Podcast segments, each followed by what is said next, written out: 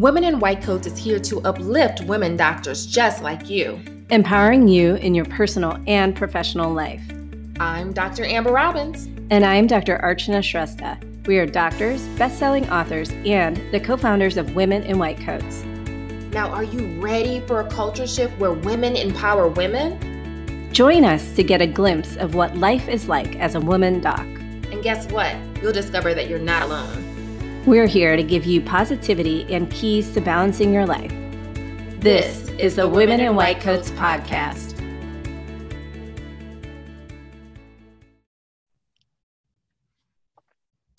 Welcome, everyone. My name is Dr. Archana Shrestha, and I'm really excited to be talking with Dr. Kimberly Brown. Hello, Dr. Kimberly. Hey, how are you? I'm doing well. So I'm so excited to be talking to you today. Today we're going to be talking about the oral board exam, which you just took. Was it last week?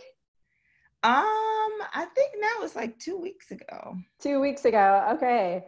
So, you know what? We decided that we wanted to talk about this because this is something that um, a lot of doctors have to take um, as part of their certification um, to become board certified. So I know for emergency medicine, we're both emergency physicians. We had to both take it. And I believe also a lot of the surgical specialties, general surgery and surgical subspecialties have to take it. Um, so no, depend for those of you guys who are listening who are in med school or residency, um, you may or may not have to take this oral board exam depending on what specialty you take.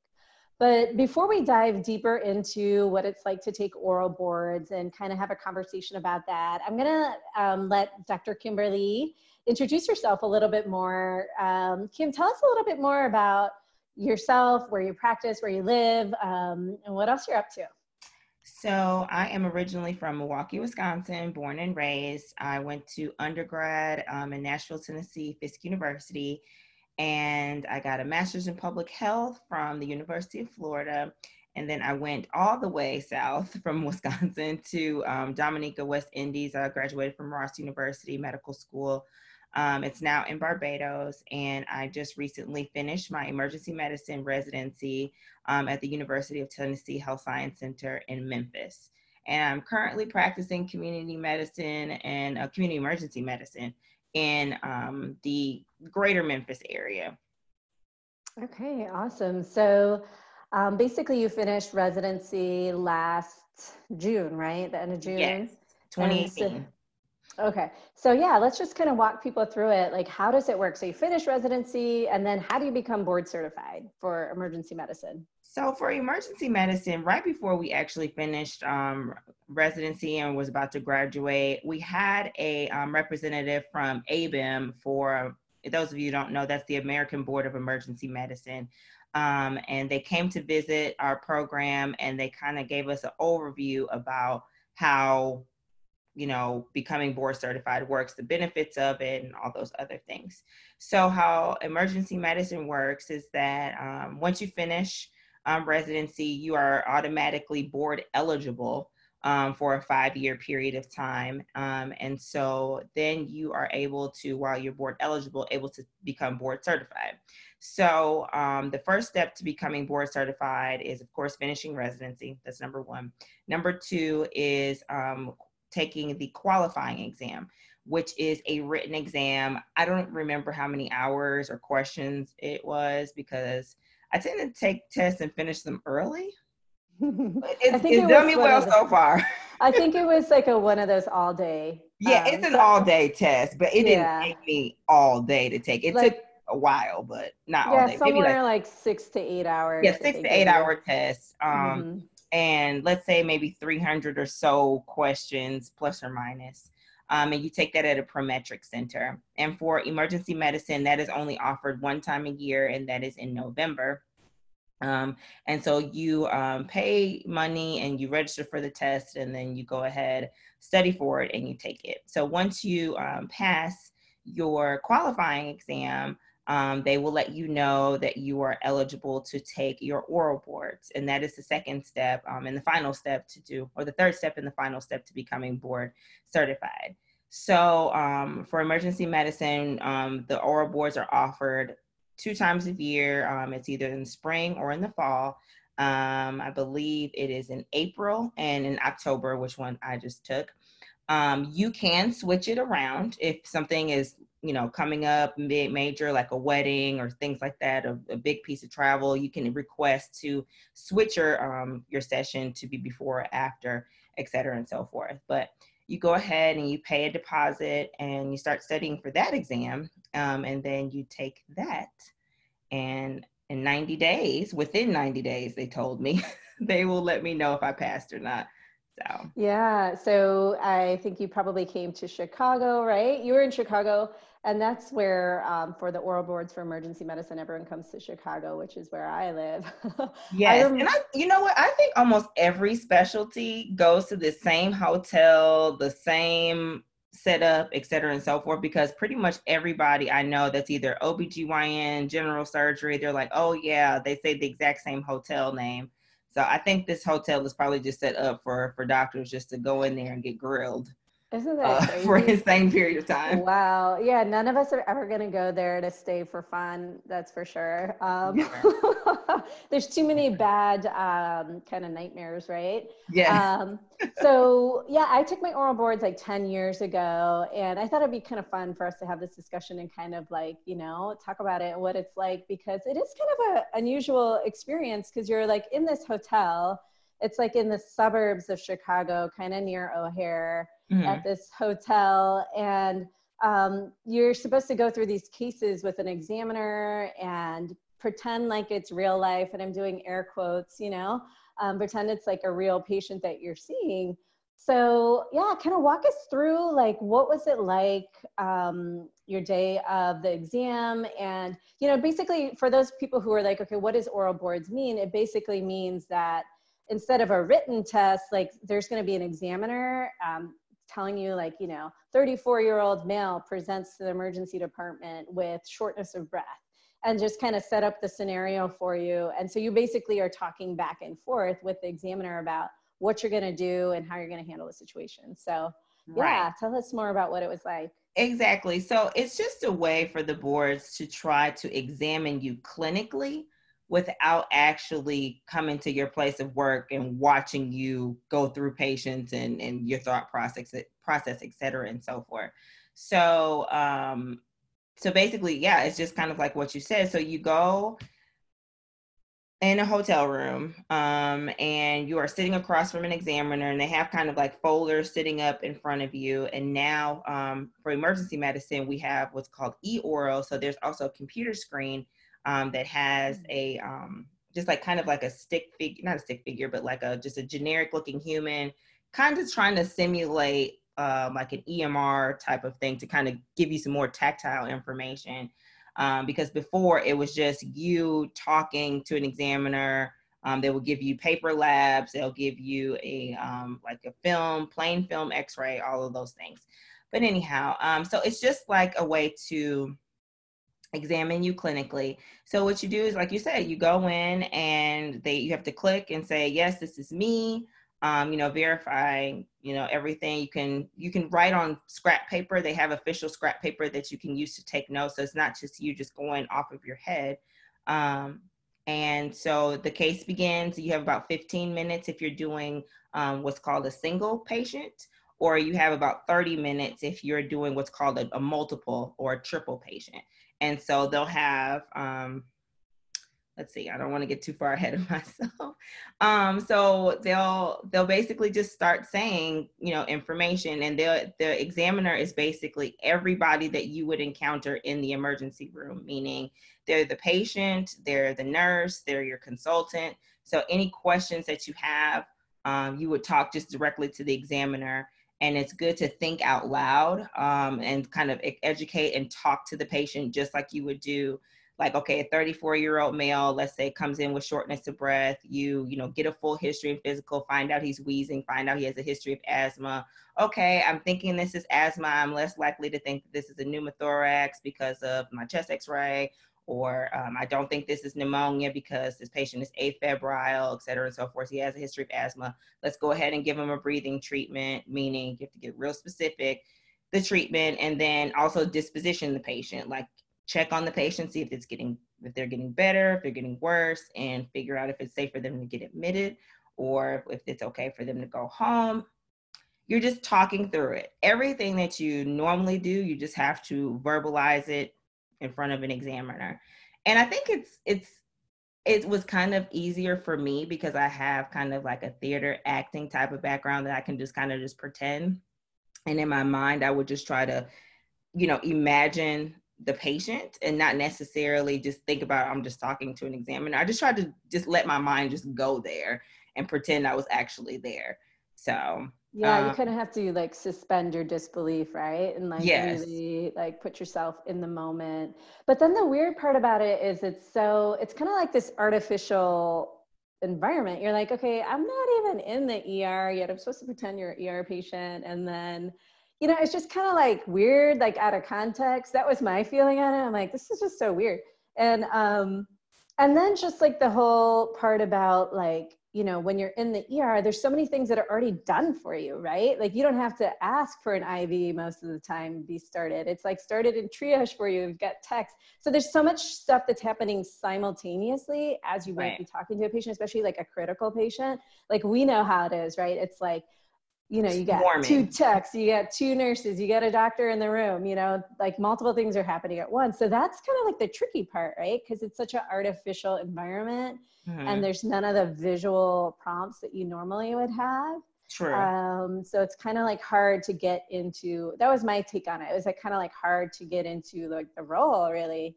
Um, and, and one of the other things that I think that they're testing you on is your bedside manner Yes, they definitely want to make sure that you're personable and nice and you're not a jerk to your patients. They, they really want you to want to make sure of that as well. But no, exactly what you were saying, especially like in real life, things are happening simultaneously. Um, I'm talking the respiratory if I'm about to, you know, intubate a critical patient. I've got, like you said, multiple people that are doing all of these things, putting the patient on the monitor, starting multiple IVs, getting fluids hung or what have you um, I found it the trickiest to um, to make sure that I was going through everything in an order on my trauma patients because everyone knows, especially in surgery and emergency medicine, trauma is just A B C D E F. Start again, A B C D E F, just all over until you get them stabilized, and then kind of just kind of go from there. So in real life, of course, everybody is doing something in a trauma, you know, resuscitation, but you have to say airway, their breathing, their circulation, what's their disability, let's expose them, let's get a fast Foley, all kinds of things. So.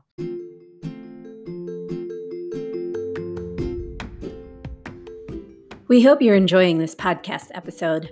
Let's take a quick commercial break.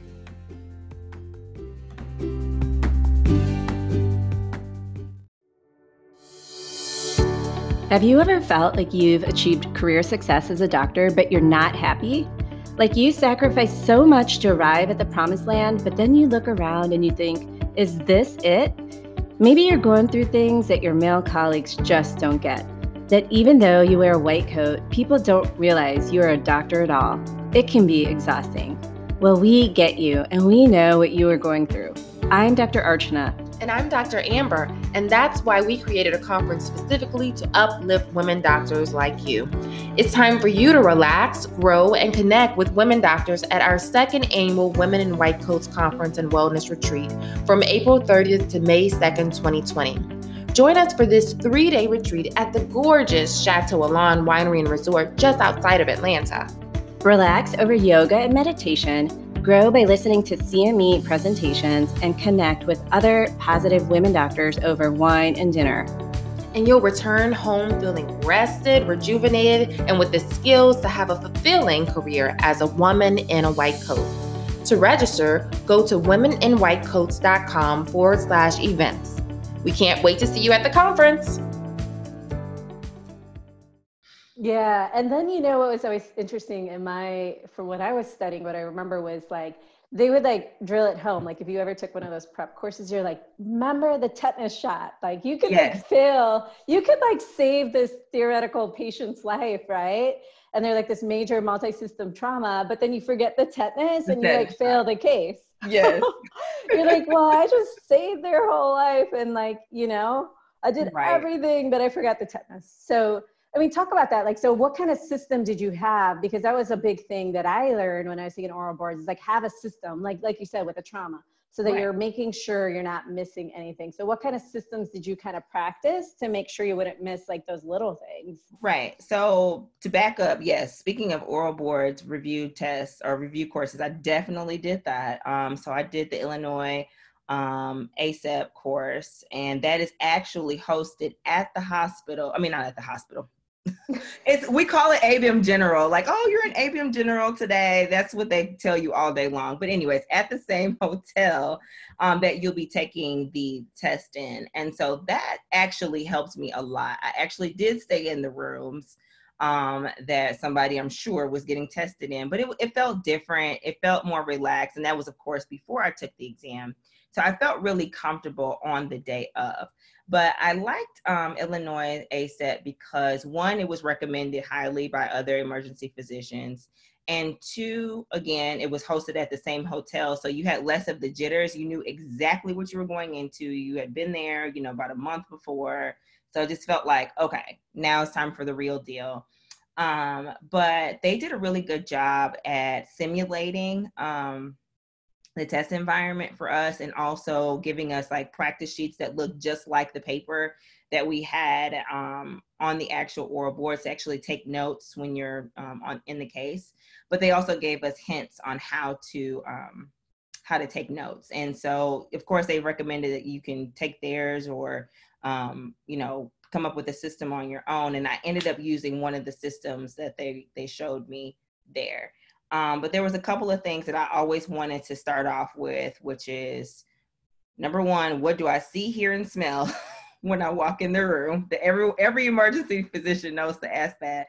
And then um, let's get them on the cardiac monitor, IV. Let's get them on some oxygen, draw some blood to hold. You you kind of have to just run through this little speech, even though in real life that's what's going to happen. Um, and I just wrote like um, I had little marks on my my figure to know to make sure that I'm gonna do a neuro exam, check the skin, look at their back, make sure I'm doing a complete physical exam, um, skin, back, genitals, or saying I'm gonna re- defer that because it's not pertinent to today's exam or to today's complaint, et cetera, and so forth. So um, Illinois ACEP, which is this is not sponsored by them, but this is that was a really great course to take for me, and I'm glad that I did. Oh yeah, that's awesome. Yeah, I mean, I think um, I remember in residency we used to practice doing oral board cases on like our um, grand rounds days and stuff and um, it was like IVO2 monitor, IVO2 monitor. Like we just get so used to like I, am pretty sure we would like just wake up in the middle of the night and someone say IVO2 like, monitor. IVO2 monitor. That's like every patient needed an IV oxygen. You know, be on the oxygen. monitor. Be on the yes. monitor. So that was kind of like, yeah, you got to get into those systems of like what you have to say. And essentially, you know, in a way, most tests, it's kind of like you got to play the game, right? You got to know right. how to play the game I mean, there's basically looking for certain things. Um, these aren't like, was there anything super off the wall that you're like, what are they trying to get to? Or was it's, I, I think like for my cases, there's a lot of bread and butter. But mm-hmm. um, you know, there's a couple things like if you forgot to do like a skin exam, then you're gonna miss like a really important finding. Or right. if you forgot to do a neuro exam. But and then and then things would start to get ugly if you miss that key thing. Right. Um, but I mean, I think a lot of these are pretty I don't know what what, what is what was your take on it? Was it pretty bread and butter? Were there things that were like zebras or like I don't really know what they're getting at? My clinical, my clinical, my my best gestalt. I'm so in the mindset still. Um, my best gestalt of it was is that that I didn't see anything that I had never done before. There was really no zebras. Um, and I actually practiced um, with a group um, of some other docs that were taking it at the same time.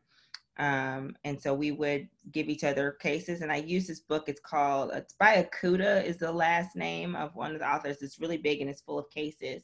But I felt like that book was way harder um, and pushed me way further than the actual exam um, actually did. And, and I think that's an excellent thing. I would rather overstudy than understudy.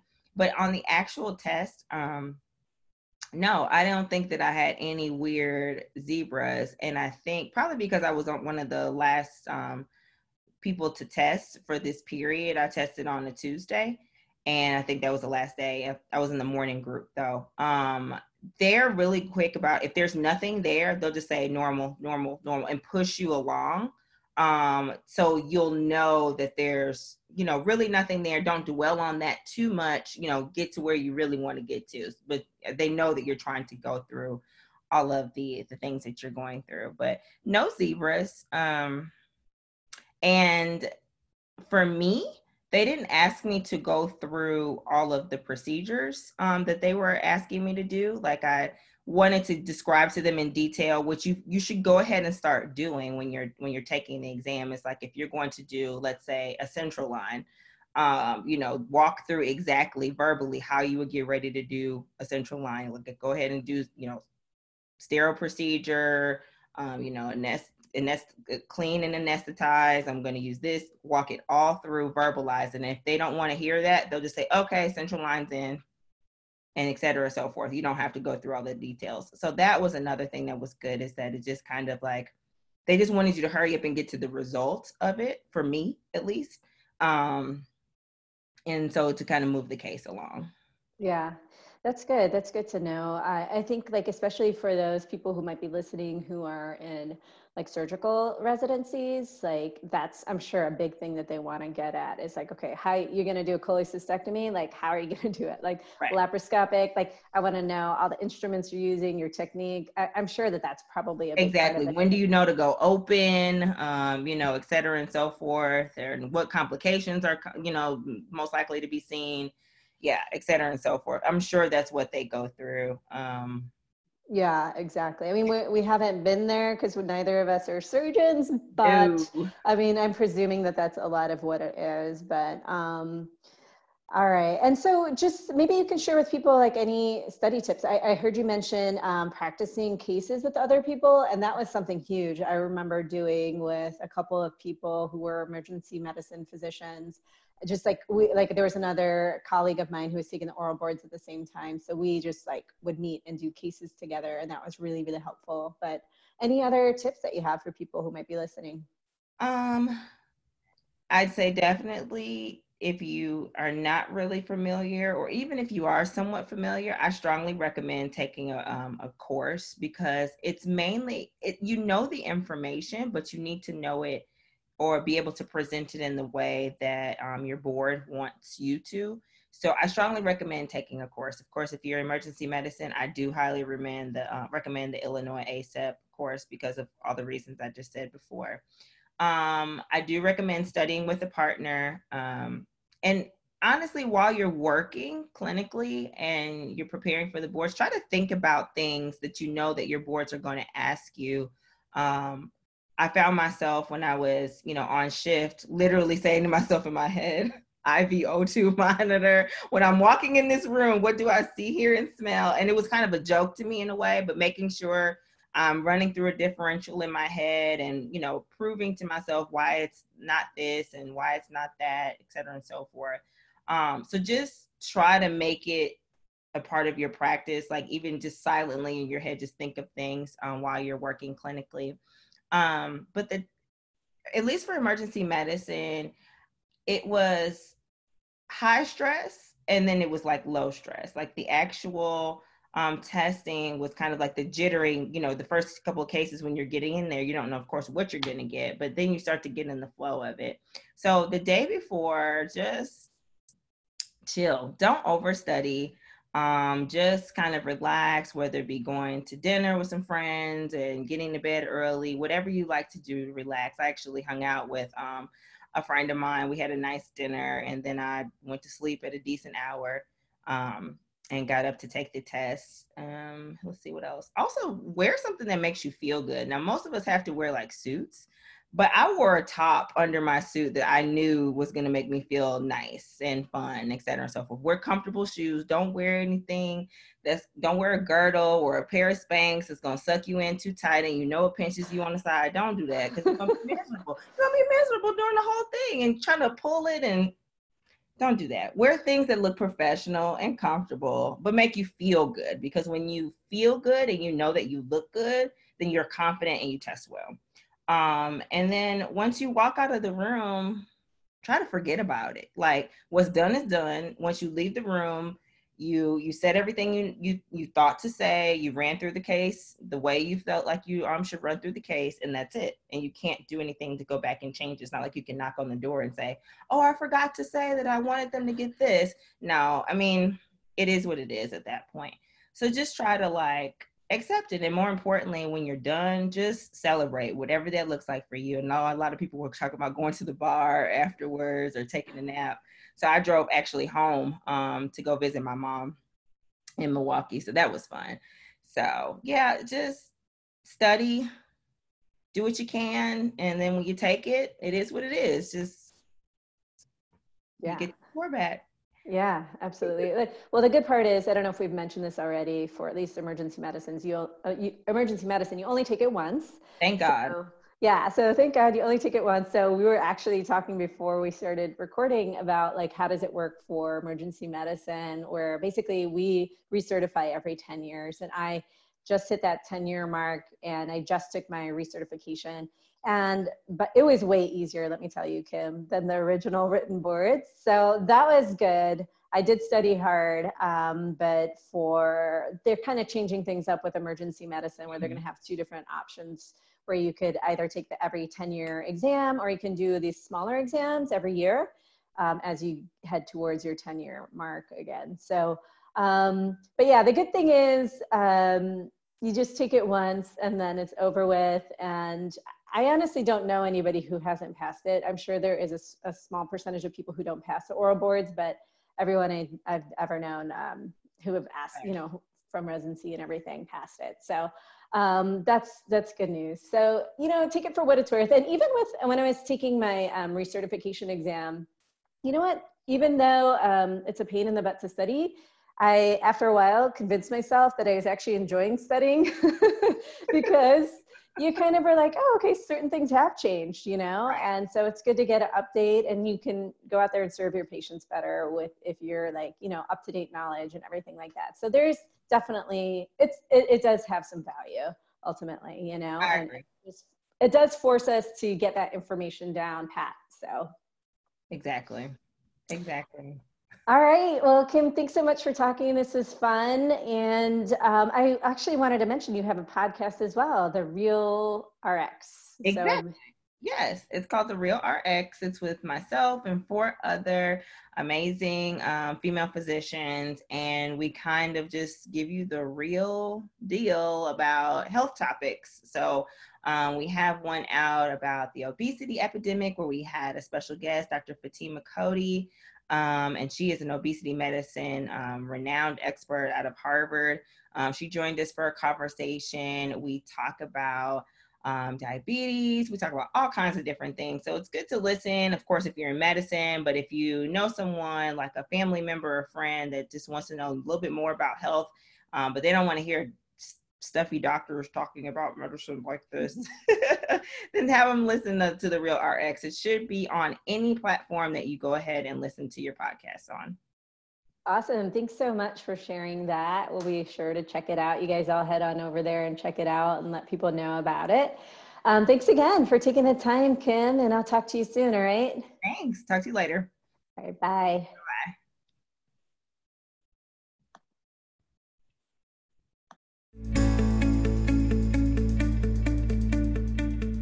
Hi there, Women Docs. We hope you've been loving this podcast and feel uplifted at the end of each and every episode. If so, we would really appreciate it if you could give us a five star rating and write us a positive review. Those reviews help us get the word out and help uplift and empower more women doctors. But you know what? We'd love to meet up with you in person. So head on over to womeninwhitecoats.com and sign up to become a member of our supportive tribe. When you do, you will be the first to hear about meetups in your area, as well as upcoming live events. You'll also get our latest blog articles and podcasts delivered straight to your inbox. And you'll be the first to find out about the next time we open up our virtual Doctors Lounge, an online membership community created just for women doctors, where each month we run masterclasses with guest experts and masterminds on topics relevant to women doctors. While you're on our website, womeninwhitecoats.com, order your copy of our number one best selling book, The Chronicles of Women in White Coats. Oh, and be sure to follow us on social media too. On Instagram, you will find us at Women in White Coats blog, and on Facebook, you can find us at Women in White Coats. Can't wait to meet up soon!